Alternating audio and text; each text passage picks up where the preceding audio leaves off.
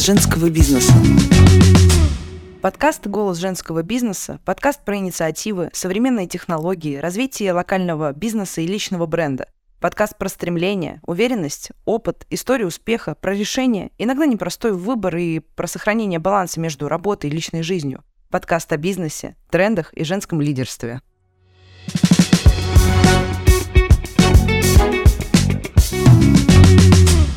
Подкаст создан на основе онлайн-марафона «Голос женского бизнеса», который прошел в одноименном телеграм-канале 1 марта. Марафон организован Комитетом по развитию женского предпринимательства «Опора России» в рамках проекта Совета Евразийского женского форума развития женского предпринимательства. Марафон охватил женское бизнес-сообщество от Владивостока до Москвы. 7 часов, 43 спикера и только актуальные темы. Каждый час посвящен отдельному региону России, в котором каждый эксперт расскажет о своем опыте, поделится советами и вдохновит на новые совершения.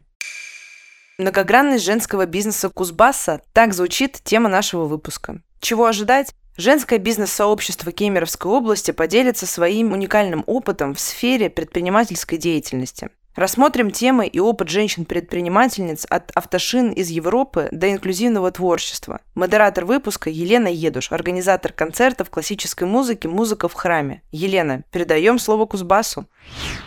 Тема нашего часа называется, мы назвали ее вместе, «Многогранность женского бизнеса Кузбасса». И вы поймете, почему.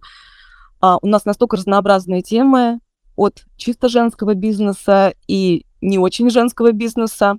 Хотя мы придерживаемся, наверное, мнения, да, и наши спикеры скажут, что бизнес есть бизнес на самом деле. И я с удовольствием передам слово первому спикеру. Тема будет автошины из Европы, продажи по всей стране. Вот такая тема. И спикер у нас Жанна Менькова. Она не просто предприниматель, она еще и доктор. Директор НПО «Кузбасс Экоресурс», депутат Кемеровского горсовета народных депутатов седьмого созыва.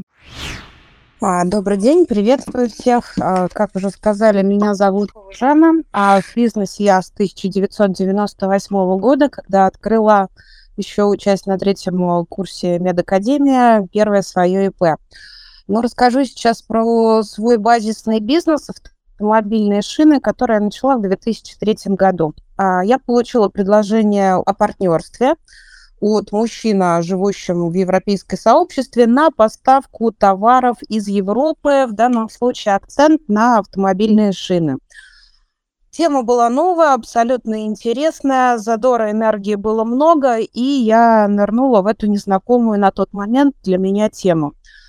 А, поставки первых партий шин фурами большими, автомобилями а, были в Кузбасс, в Кемерово. Я изучила сегмент а, своего покупателя, рассмотрела, в чем он нуждается. На тот момент это были небольшие машины, японские, бэушные. Наш Кузбасс был заполонен ими.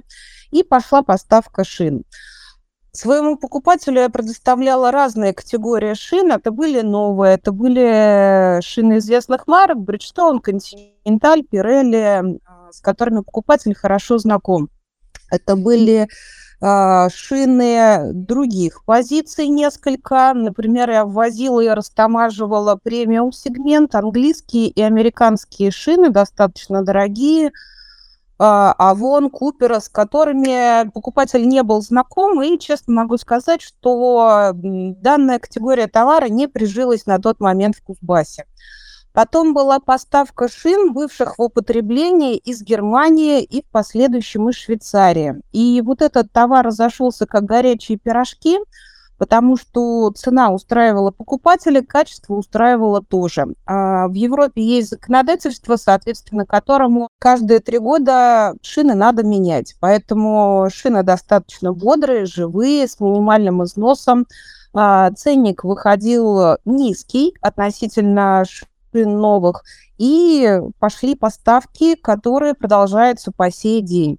Был еще один сегмент товара, это восстановленные шины. Это я вылетала на завод непосредственно, заключала договор. Там в составе шин был очень хороший каучук индийского производства. И, но данный товар тоже, несколько лет я его таможила, продавала, ну, как-то он не прижился, потому что новые ИБУ превалируют на данный момент. А, какие плюсы и минусы данного бизнеса? Из плюсов, конечно, это внешнеэкономическая деятельность, это и есть мой интерес к этому бизнесу, потому что это занимает мою деятельность большую часть времени. Это организация логистики по Европе, достаточно сложная, вместе с тем интересная. То есть я взаимодействую с польскими, немецкими, швейцарскими перевозчиками. Для того, чтобы, например, вывести шины из Швейцарии, я их затамаживаю в Швейцарии, при вывозе в РФ закрываю сложный документ EX1. Тем самым я взаимодействую с разными странами и смотрю, какие плюсы есть, у бизнеса взаимодействия и системы власти разных стран. Я закончила президентскую программу и в дальнейшем вошла в ряд советов э, при областной администрации Кузбасса, где делюсь по сей день успешными кейсами, которые я наблюдаю в разных странах. Э, Но вот отмечу, что одно время таможилась в Беларуси, логистические пути проходили через Минск, и заметила, насколько кардинально отличается взаимодействия той же таможенной структуры в Беларуси и в России. Конечно, все то, э, что идет на пользу предпринимателям, я пытаюсь внедрить в нашем регионе, и это получается. На данный момент я отмечаю значительное улучшение диалога между органами власти и предпринимателями и отмечаю, насколько стали открыты э, те или иные структуры. Ну, в данном случае я всегда говорю про таможню, потому что таможенная очистка товара занимает достаточно емкую часть э, данного бизнеса. Какой еще плюс внешнеэкономической деятельности, на мой взгляд, то, что расширяются рамки, и я могу смотреть любую поставку товара, не только это шины, это может быть там э, оборудование для шахт и вести, организовать логистику без проблем, какие-то там поставки игрушек или глины, кому что нужно, я с удовольствием подскажу, вы всегда можете выйти на меня, и я дам практические советы, которые, надеюсь, вам пригодятся. И любой бизнес в Российской Федерации, на мой взгляд, не должен ограничиваться закупом у оптовиков. Вы можете расширять э, взгляды на мир, закупать и, к счастью, достаточно много помощников в настоящее время для нас. Это и торгово-промышленная палата, всегда открыта к сотрудничеству, и структура по всей России «Мой бизнес» могут а, помочь составить контракты, заключить договора. И даже есть сейчас дотации, которые оплачивают, например, а, полностью логистику транспортную до границы Российской Федерации, что, безусловно, снизит себестоимость вашего товара. Поэтому надо быть открытым к новым знаниям, это здорово, это замечательно, и это поможет нашим покупателям покупать товар высокого качества по более низкой цене. Еще хотела акцентировать на партнерстве. Все эти годы я в партнерстве работаю. Процесс сложный, нелегкий психологически. Мое образование, наверное, психиатра, психолога мне в помощь в данном случае. Но а, акцентирую внимание на другом. В свое время я открыла точки продаж в Новосибирске и Томске, поставляя туда свой товар, нанимая менеджеров. Столкнулась с тем, что это было очень энергозатратно обучать новых незнакомых мне людей, ездить, э, проводить инвентаризацию товара. А, было и воровство товара, недоверие с моей стороны к тем, кто работал, к незнакомым людям. И в результате эти точки я закрыла. Но так как стаж э, деятельности у меня высокий, ребята, с кем я начинала, мои менеджеры сначала были студентами, а потом взрослели, женились своим семейным обстоятельствам, уезжали в другие регионы. Я вывела свою формулу взаимодействия. А я предложила ребятам, которых я знаю не один год, а, работу 50 на 50 в других регионах. И эта формула для меня стала успешной, мне очень комфортно и спокойно работать. Я уверена в своих уже коллегах на данный момент. И таким образом я выстроила успешное для себя партнерство в разных южных, в том числе, регионах России. Это Ростов, Краснодар, Адлер, Сочи, где нет ярко выраженного сезонного графика продаж, в отличие от Кузбасса. У нас как зима наступила, но снег выпал, и дальше люди ничего не покупают до весны, как бы, да, мы сидим и ничего не делаем. На юге торговля идет регулярно, этот эти регионы южные для меня стали более успешными на данный момент, чем сибирские точки. Поэтому да, может быть, э, это неправильная формула, но для меня она работает. Мне комфортно с ребятами преодолевать новые препятствия, преодолевать сложности и продолжать сотрудничество. Ну, на этом я как бы завершаю свой разговор и благодарю всех участниц. У многих девушек в зачатке, скажем так, желания, перспективы какие-то, делать что-то новое. И слушая, насколько девушки молодцы, я думаю, ну все, время пришло, надо начинать и этот проект, надо и этот проект начинать. Поэтому еще раз всем большое спасибо. А у меня вот вопрос будет к Жанне. Наш комитет два раза в год собирает такие открытые встречи, и на последней встрече Жанна была спикером, и мне так запомнилось твое выступление, и ты сказал такую интересную фразу, которая просто мне запала, и которой я восхитилась. Ты сказала, что девочку я не включаю, но женщину я не выключаю никогда. Вот скажи, пожалуйста, прокомментируй, пожалуйста, свою эту фразу еще раз. Отвечая на вопрос, а, каким образом, ну, то есть девочка или женщина. Когда я получила первое предложение о партнерстве, я оплатила бизнес-ланч сама, ну, как на правах партнера, не на правах девочки. Вот, это очень его подкупило, он искренне обрадовался, что можно выстраивать партнерские предложения. Вот так, наверное, ну не только так, как бы за счет того, что и деньги у меня были для начала бизнеса, я вошла в этот мужской бизнес, можно так сказать.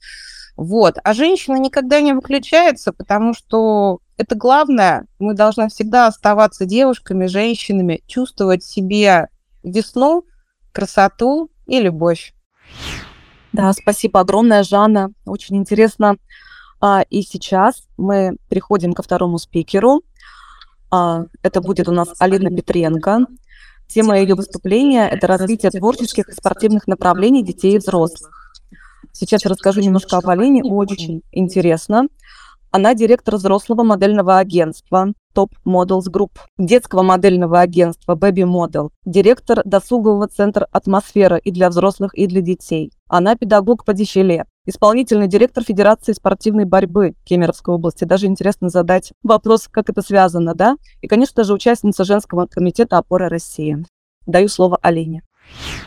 Всем здравствуйте. Меня зовут Алина Петренко. На данный момент у меня несколько направлений, практически все они так или иначе связаны с детьми, с детскими направлениями. Десять лет назад свою деятельность я начала с Федерации греко-римской борьбы. А, работаю и по сей день исполнительным директором. Организовываю соревнования различного масштаба. Это первенство, чемпионаты, всероссийские соревнования. И также веду текущую деятельность Федерации. Присваиваю различные а, мастеров, мастеров спорта, а, кандидатов в мастеров спорта и так далее. В общем, вся текущая деятельность на мне. Но вот продолжу, так как в студенчестве часто выступала на сцене, танцевала, участвовала в КВНах, пела в одной из местных групп, также была моделью, во мне все-таки просыпалось творческое начало и хотелось создавать что-то новое, креативное, интересным. Э, так появилась детская школа моделей Baby Model, где дети изучают дефиле, актерское мастерство, фотопозирование, основы стиля, этикет, участвуем в показах, фотосессиях, мероприятиях нашего города. Несколько детей также участвуют в конкурсах и показах Москвы, Санкт-Петербурга, Екатеринбурга и Новосибирска. А школа моделей развивает в детях уверенность в себе, на занятиях они раскрепощаются. Очень люблю смотреть э, на то, какие дети приходят и какие дети становятся после прихода в наше агентство. Некоторые дети выросли на моих глазах. Э, есть примеры, где детям было 4 года, когда они пришли, сейчас им уже 12 лет. Параллельно я решила организовать досуговый центр Академии успеха атмосферы. Это еще одно мое детище – Здесь для детей есть вокал, танцевальные коллективы, шахматы, робототехника, брейкданс, дошкаленок, английский. В общем, все то, что интересно сейчас для наших детей. Также мы все время ведем обратную связь. Э, сейчас, допустим, изучаем, а, что интересно подросткам. Изучаем мнение родителей и детей. Вводим всегда новые направления. В этом году я открыла третий филиал на Лесной Поляне именно Академия успеха атмосфера, где занимаются уже более 200 детей. А, для взрослых у нас также организованы фитнес, пилатес, йога, зумба, регетон, восточные танцы. В общем, все то, что направлено на здоровье о, людей. Также я и моя команда создаем творческие мероприятия. Это отчетные концерты, дни рождения модельного агентства. В общем, у нас большая творческая деятельность. Сейчас у нас в Кемерово построили новый спортивный объект. Это Кузбасс-арена, где располагается зал греко-римской борьбы. Мы проводим набор от трех лет. С трех лет до 10 лет у нас общая физическая подготовка. Затем мы с 10 лет зачисляем шор, и ребята участвуют уже в первенствах чемпионатов, всероссийских соревнованиях, воспитывая мастеров спорта и, конечно же, чемпионов. В общем, вкратце, это о моих видах деятельности.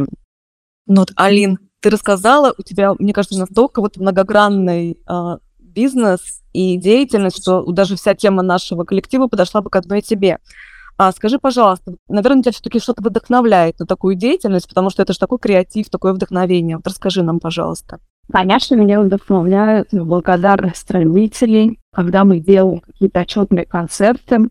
Родители всегда с благодарностью подходят ко мне. Это даже всегда больше и лучше, чем просто когда ты приходишь на занятия, смотришь, как дети занимаются – когда ты видишь обратную связь, это всегда тебя вдохновляет, и ты хочешь делать что-то новое и интересное. Мы никогда не останавливаемся на достигнутом, всегда ищем что-то новое, интересное, то, чего еще не было. И, конечно же, мы двигаемся, смотримся. А вот у меня такой вопрос. А, все-таки бизнес, а, который касается детей, это больше про вдохновение, какое-то твое личное хобби, или все-таки можно в таком бизнесе заработать какие-то деньги? Ну, конечно, э, всегда денежный момент, он всегда подкрепляет, да, твое вдохновление. Если ты не получаешь обратно, да, ничего, естественно, ты задаешься вопросом, для чего тебе все это. Конечно, хочется делать любимое дело и еще зарабатывать. Если мы говорим о женском бизнесе, то абсолютно точно это должны быть две вещи. Это удовольствие от процесса и, конечно, деньги, которые приносят тебе такое любимое творческое дело. Ну, мы так радужно рассказали о твоем бизнесе, и вдохновение, и благодарности родителей. А вот с какими трудностями ты сталкиваешься? Ну, трудности всегда есть. Так как это сезонный бизнес, у нас это с сентября по май, летом дети отдыхают, но мы стараемся придумывать какие-то лагеря, фестивали. Также составляющая хозяйственная. То есть в организации должно быть уютно, чисто, красиво. А, постоянно я придумываю то, что необходимо для визуальной красоты да, помещения. А, вот недавно я открыла третий, третий филиал. Конечно, это очередные затраты, но я знаю, для чего это, я это делаю. И считаю даже, что это трудность, это просто расширение своего бизнеса. Также сложность в том, что можно иметь квалифицированный тренерский состав. Конечно же, их нужно постоянно включать, чтобы это было интересно новому поколению, новым детям, новым родителям. Вот, поэтому мы бесконечно обучаемся. Алина, спасибо. А я напоминаю, что наш марафон «Голос женского бизнеса» организован командой Комитета по развитию женского предпринимательства «Опора России» в рамках Совета Евразийского женского форума.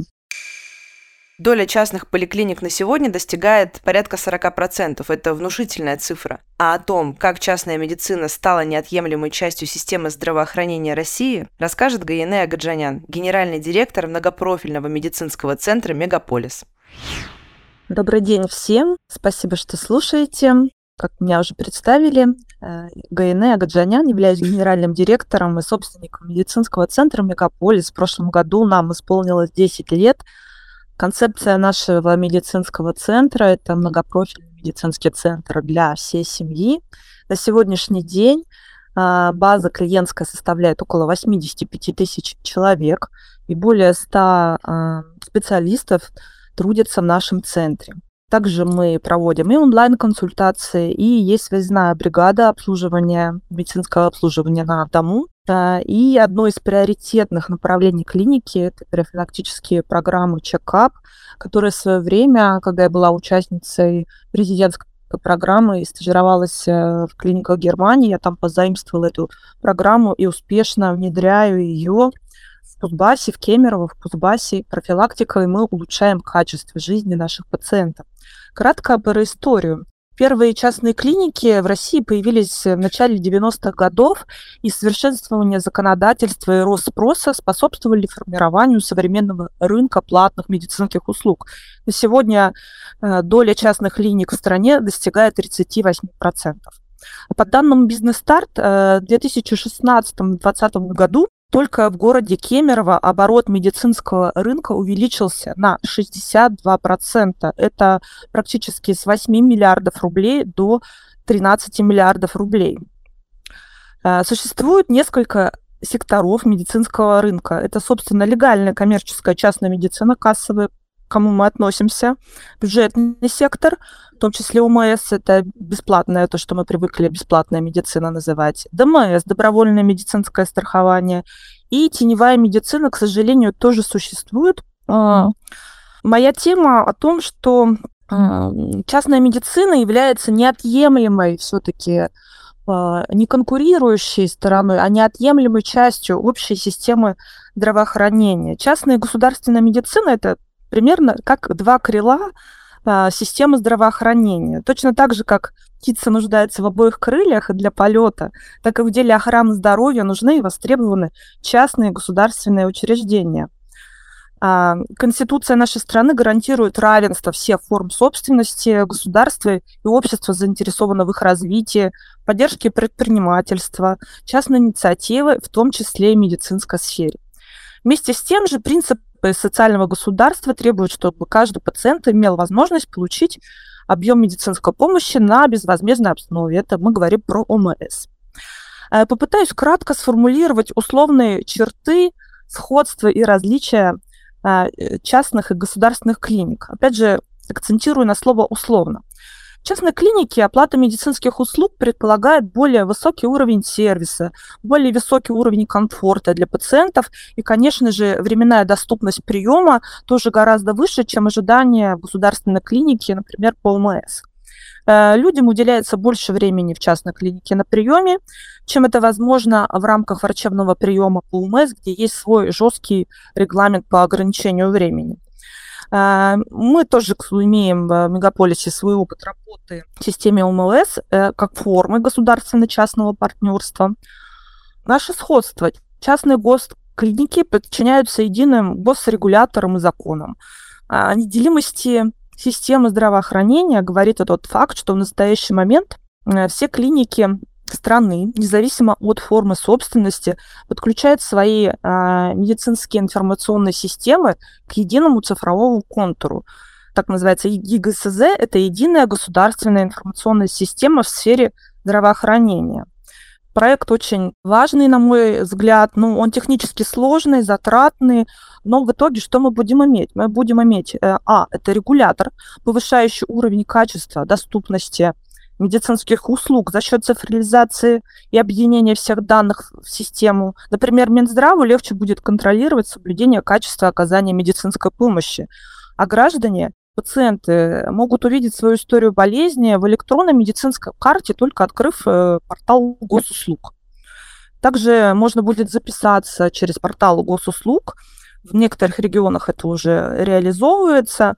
Э, в нашем, ну, мы на пути, на верном пути, скоро все заработает. И также, возвращаясь к сравнению государственной и частной клиники, статистические данные разных источников говорят о том, что частную медицину выбирают из-за уровня сервиса, комфорта, прямой доступности и технологии. Мы в медицинском центре Мегаполис много времени уделяем сервисной коммуникации на всех уровнях взаимодействия с пациентом. Обучаем персонал работе с негативом, порой даже элементарные приветливые улыбки тоже приходится людей обучать и объяснять, зачем это нужно. Также оптимизируем цифровые коммуникации в мессенджерах и голосовых помощниках. Эм, и то, что пациент, к сожалению, э, может простить государственной клинике, он никогда не простит частной. Но хорошей новостью, на мой взгляд, стала новость о возникновении еще одной общей точки соприкосновения частной и государственной медицины, которая повернулась сторону клиентоориентированности. Прошлой осенью Минздрав выпустил методичку по организации записи на приема к врачу, и где среди подобных инструкций есть правила информирования пациентов и даже список фраз-провокаторов, которых говорить нельзя. Например, вместо «вы не поняли» регистратор должна говорить «наверное, я не точно выразилась», а вместо «мы здесь при чем?» а, мы разберемся в сложившейся ситуации. На мой взгляд, прекрасное нововведение. А разве в медицинскую этику не заложено правила общения с пациентом, спросите вы? Да, теоретически заложено, но, по словам коллег, это лишь общие принципы, на основе которых нужно формулировать конкретные требования. А, например, в некоторых странах а, общение врача с пациентом, родственниками пациента, с онкобольными, с тяжело больными, это отдельный предмет в медицинских вузах, которому уделяют очень много внимания и по которому сдают государственный экзамен. Эм, этика врача универсальна, она не зависит от страны, не зависит от, этого, от того, что частная это больница или государственная. Ну, на мой взгляд, требования тоже к информированию – это не вопрос этики сервиса, а просто правила корректного, вежливого общения. А в то же время в частном сегменте э, российского здравоохранения есть набор, имеют набор правил общения с пациентом. Ну, это такая а, азбучная истина для частного сектора. И на этот опыт наверняка ориентировались а, составители методических рекомендаций для государственных клиник. Ну, при всем при этом золотого стандарта, конечно, нет. Не все врачи, к сожалению, владеют э, сервисной составляющей. Естественная защитная реакция на агрессию и хамство, что, к сожалению, случается, тоже ответная агрессия. На то, чтобы спокойно а, отреагировать, конструктивно развернуть конфликт, нужны силы, постоянная работа с конфликтами ведет к эмоциональному выгоранию. И с этим надо работать системно, внедрять в вузах, проводить тренинги по теме выгорания и так далее. И, например, сейчас мы внедряем один из таких э, у себя в клинике э, комплексных проектов, который включает тренинги, работу с персоналом, клиентской базой и прочее. А, Гене, Девушки наши интересуются по поводу пластической хирургии. Собираешься ли ты в Кемерово это развивать? Нет, однозначно нет. И что в Москве по ОМС можно сделать какие-то виды пластической да. хирургии, и кто это определяет и как назначает? Пластическую хирургию я э, не буду это направление этим заниматься по определенным причинам. И действительно, по УМС э, ринопластику в Москве можно сделать. Но это уже, наверное, ответят коллеги из Москвы регламент. Там обязательно должны быть показания не только это косметологические, но и, допустим, э, какие-то функциональные нарушения э, и прочее. Допустим, если раньше больничный лист выдавался на период проведения пластических операций, то с прошлого года только за свой счет, пожалуйста, за отпуск. И все-таки я хотела бы сделать вывод, что государственная и частная медицина – это одна единая система, и мы не должны конкурировать, а должны взаимодействовать в синергии, имея одну общую цель – оказывать помощь людям.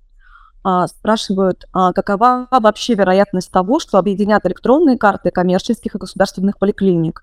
Может быть, у тебя какой-то... Это, я, я же я об этом сказала. Уже существует проект, который называется система ЕГСЗ, этот проект технологически очень сложен. Он уже есть и регламентируется законодательством, и мы туда подключаемся. Сложность в том, что у каждой клиники разные информационные системы. А, э, информационную систему надо подключить к региональной информационной системе, и регионально уже дает в общую базу, скидывает. То есть технологически это очень сложно, а, но я думаю, год, два, три это все будет реально э, доступно, и нам будет легче работать в коммерческих клиниках, имея, э, допустим, доступ к какой-то информации медицинской э, у пациента. И у пациента будет в кармане, в телефоне вся эта история. Но она, конечно, с точки зрения информационной безопасности, тоже усложняет работу и нам, и IT, но это все абсолютно реально в ближайшем будущем. Спасибо за внимание. До свидания. Всем здоровья.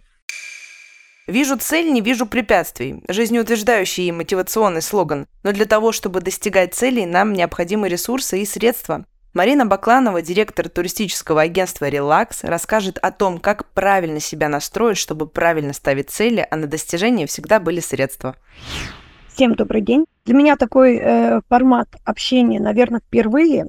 Э, не буду лукавить, что я волнуюсь и переживаю, потому что когда тебя слушают, а ты не видишь, наверное, это э, действительно новый формат, но тем не менее это определенный опыт. А я хочу сегодня поговорить на тему цели, цели и средства. Каждый из нас представляет какую-то картину себе всегда в жизни. Кто-то представляет, кому-то рисуется картина, это море, кому-то представляется большая семья в загородном доме, а, кто-то э, видит большой бизнес. И в каждой этой картине мы герой, герой, главный герой.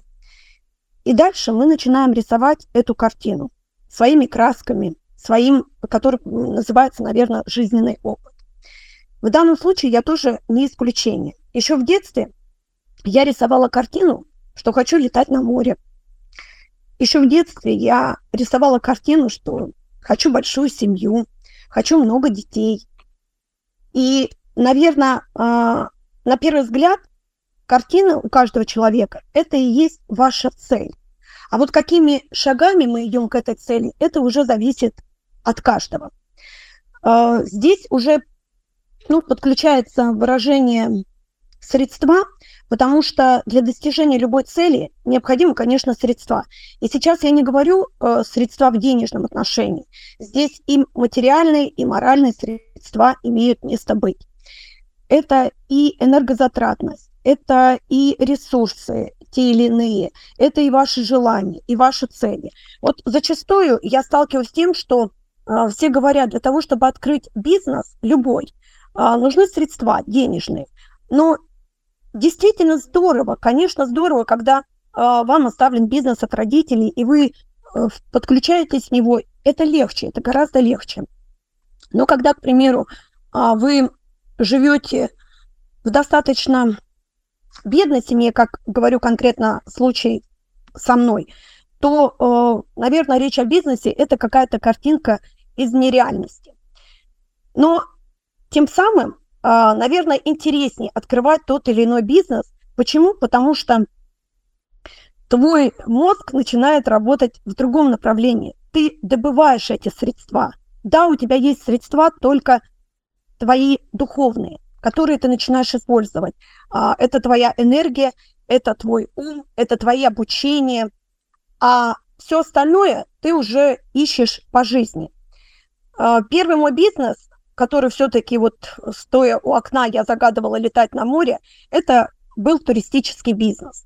Я пришла на биржу и оформила там 80 тысяч рублей, купила стол, купила компьютер, и дальше все пошло. Пошло а, в нужном направлении, в нужном русле. Но все предприниматели и не только женщины, мужчины, вообще бизнес, по сути, он любой бизнес одинаков. Неважно, будь это торговля, будь это туристический бизнес, будь это медицина, любой бизнес испытывает взлеты и падения. В любом бизнесе нужна огромная энергозатратность помимо э, вложений. И я всегда говорю, вот э, иногда думают, что предприниматели, они свободные люди, да, это действительно правда, у нас есть свобода, но согласитесь, у нас нет никогда ни отпусков, ни выходных. И даже улетая куда-то на море, мы все равно постоянно находимся в таком, э, ну, в таком состоянии. А вдруг завтра что-то случится? А вдруг что-то произойдет? И оно действительно происходит. Бизнес не может идти по ровной прямой.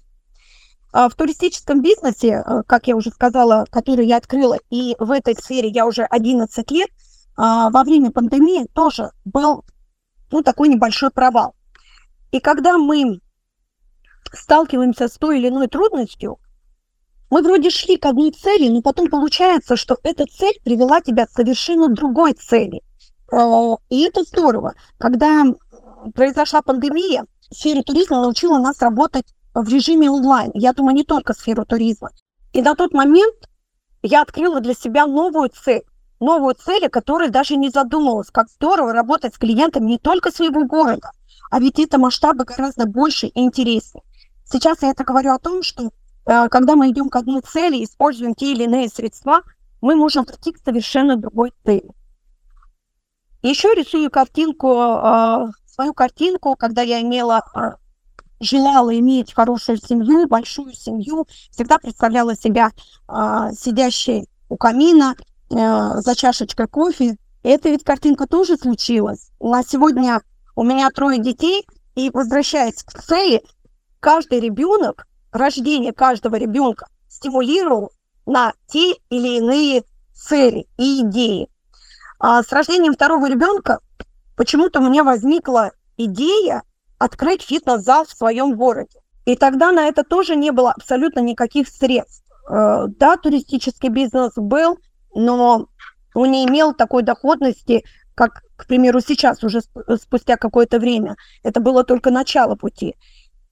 И цель, которую я со своим супругом а, пронесла через время, на это понадобилось 10 лет. Сегодня мы открыли тренажерный зал, большой фитнес-центр а, в своем городе. Э, то есть, создавая определенные те или иные цели, мы используем всевозможные ресурсы, всевозможные. В денежном отношении, в психологическом отношении. Самое главное всегда для меня, для моей семьи, это любить свое дело, любить то, чем мы занимаемся. А мы должны отдавать душу, наверное, и желание для того, чтобы достичь той или иной цели. А средства, как, они сами по себе вытекают откуда-то, да, приходят каким-то образом. Когда вы работаете, всегда я говорю, не на 100%, а на 200%, тогда это всегда воздается. Воздается не только добрыми положительными клиентами, но и тем, что вы потом имеете в последующем. И на сегодняшний день я вспомнила, что когда-то в 96 году я поступила в Кемеровский технологический институт пищевой промышленности. Думала, все время думала, когда же эта цель мне, когда же это мне пригодится. На сегодняшний день у меня цель запустить собственное производство а, ППшного питания. То есть это батончики, шоколадные пасты, то, что а, на сегодня пользуется спросом. Социальное предпринимательство – бизнес, который направлен на достижение общественно важных целей и способствует решению социальных проблем граждан. Евгения Рощук, основательница Дома танцев House of Dance, расскажет о реализации творческого проекта «Дом инклюзивного творчества». Но в предпринимательстве я с 2018 года занималась управлением нежилым имуществом и параллельно имея 20-летний танцевальный опыт – я решила открыть бизнес для себя, для души, для людей в нашем городе. Итак, в 2020 году появился наш дом танцев House of Dance. Это не просто школа танцев, это творческое пространство, в котором мы с педагогами, с тренерами реализовываем различные творческие проекты. Я всегда поддерживаю любые идеи, мы стараемся всегда каждый проект сделать индивидуальным и особенным, чтобы у них были какие-то фишки, чтобы это всегда было значимо и как-то памятно и для педагогов, и для наших учеников, для клиентов, для их родителей. Но особое значение и внимание я уделяю проекту «Дом инклюзивного творчества». Этот проект тоже появился не случайно. А, два года назад мы, объединившись с человеком, который занимался организацией танцевальных фестивалей, решили попробовать взять на себя такую серьезную ответственность и организовать инклюзивный хореографический фестиваль. Суть его заключалась в том, что а, дети и взрослые с инвалидностью, с ОВЗ, могли выйти на сцену наравне с людьми, не имеющими ограниченную физическую активность, и продемонстрировать свои творческие способности. Подготовка к этому событию занимала у нас полгода. Результат был, конечно, великолепный.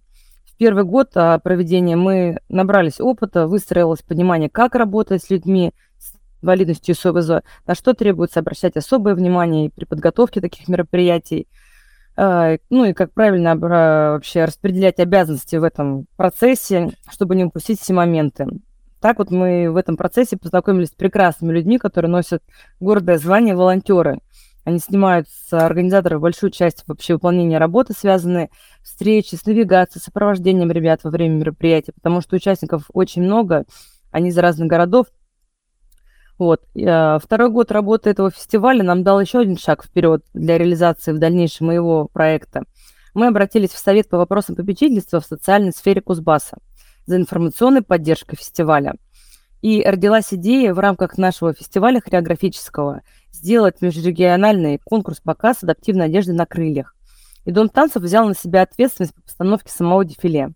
У нас с педагогами появилось еще больше знаний и опыта в этой сфере – Но сложность всего этого заключалась в том, что родители деток с инвалидностью УВЗ начали к нам обращаться с вопросами, а как же дальше, дальнейшие занятия? А, хотелось посещать а, танцевальные занятия, дефиле, потому что у ребятишек наблюдается положительная динамика, как и с физической э, стороны самочувствие улучшается, так же и эмоциональное.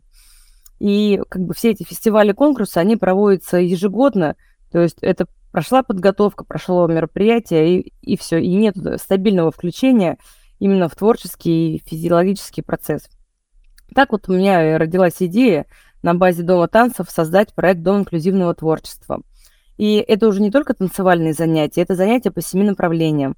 Танцы, позитивная аэробика, миофасциальный релиз, актерское мастерство, фотопознание, самопознание, ой, извиняюсь, фотопозирование, самопознание и дефиле. Идея проекта – это социокультурная реабилитация детей с ограниченными возможностями, создание творческих коллективов и регулярные занятия, на которых создаются творческие продукты – это танцевальные, театральные номера, подготовка моделей на инклюзивные показы и тематические фотосессии. С одной стороны, в творческий процесс вовлечены одаренные дети с ограниченными возможностями, и что дает им творческое развитие. А с другой стороны, их творческий продукт является примером для нас и может быть стимулом также для детей, которые не вовлечены в этот творческий процесс и просто являются зрителями. И важными задачами а, в этом проекте является привлечь внимание также и общества к проблеме отсутствия все-таки полноценных коммуникаций между особыми людьми, их семьями и миром людей без особенностей развития. А, мы хотим повысить статус таких людей, а, поднять их самооценку и дать им возможность принимать участие во всех необычных и ярких а, запоминающих событиях, которые происходят в нашем городе.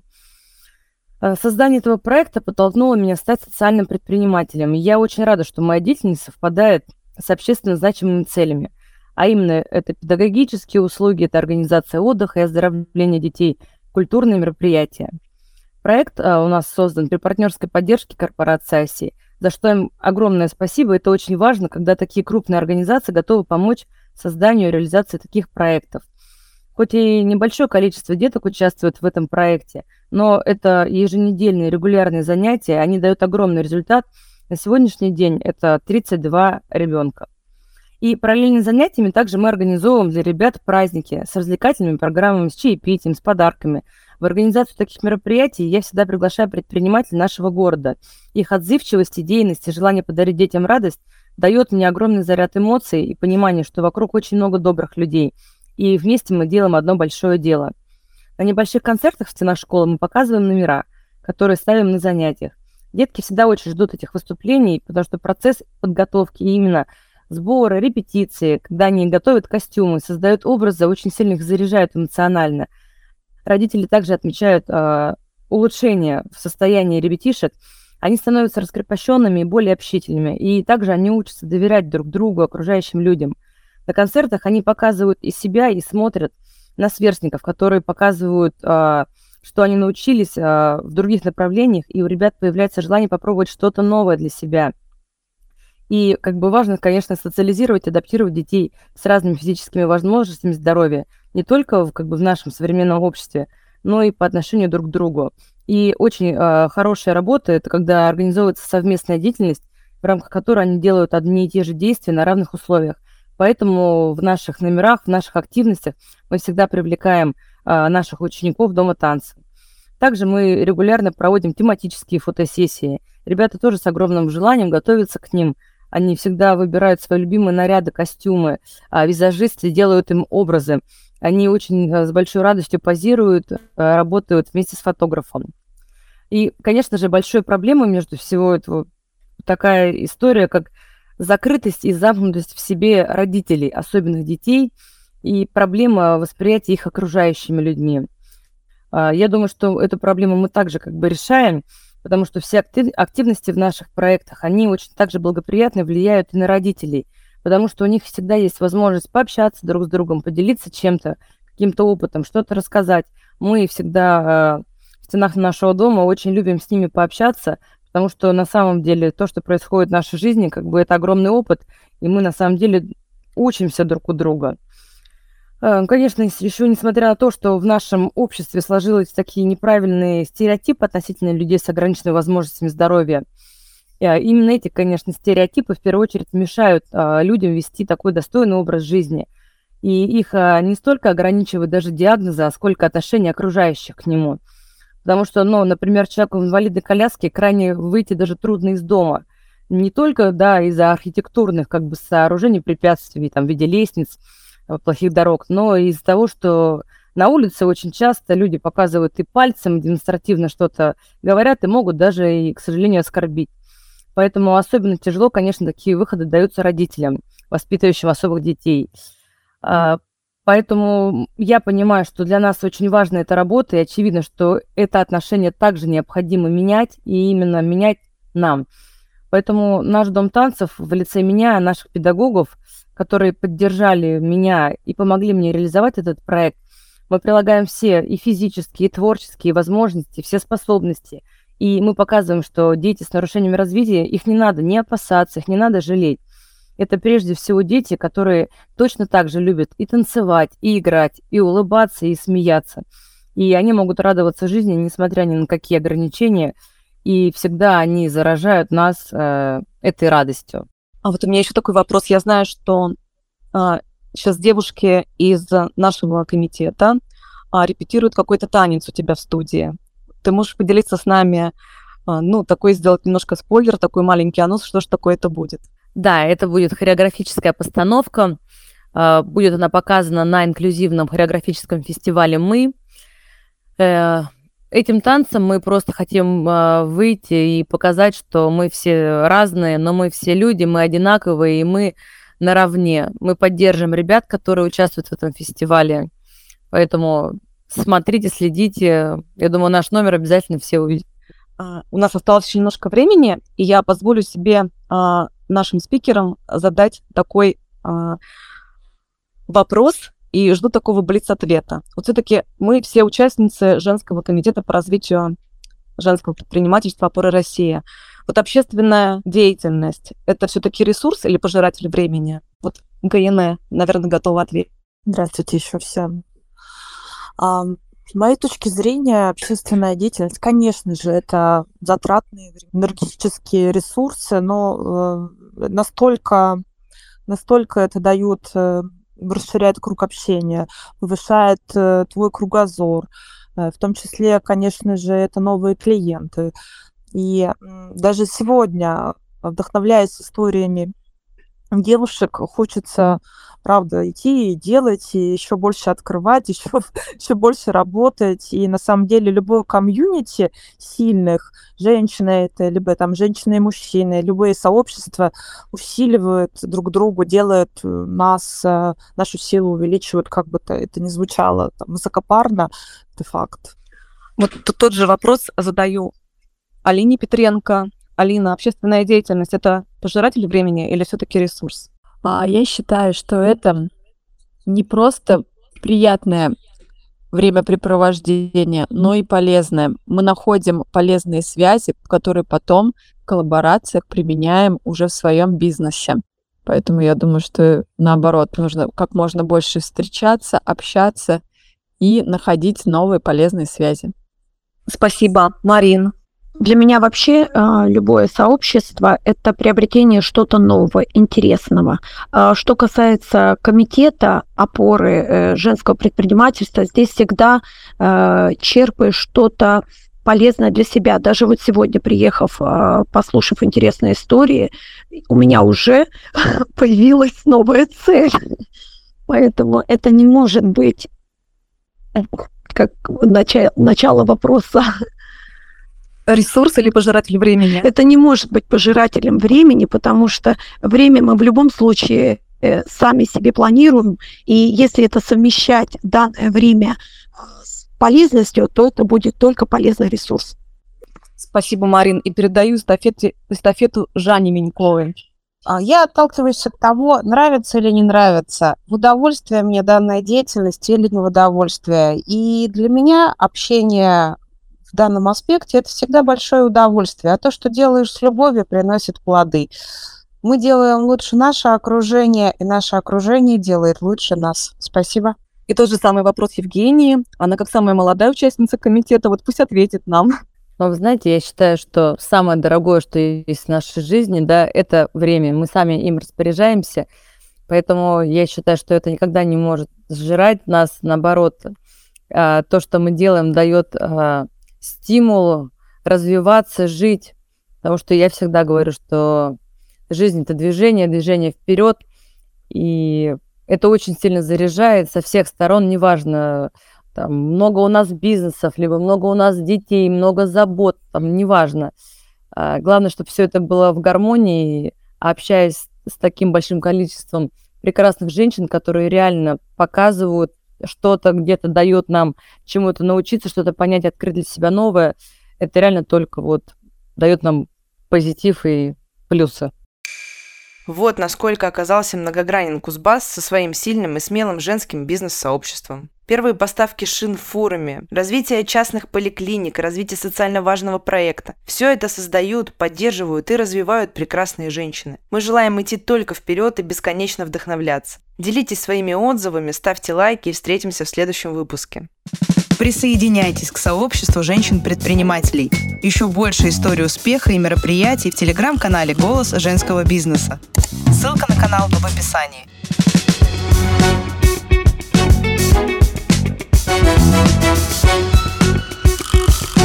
Голос женского бизнеса.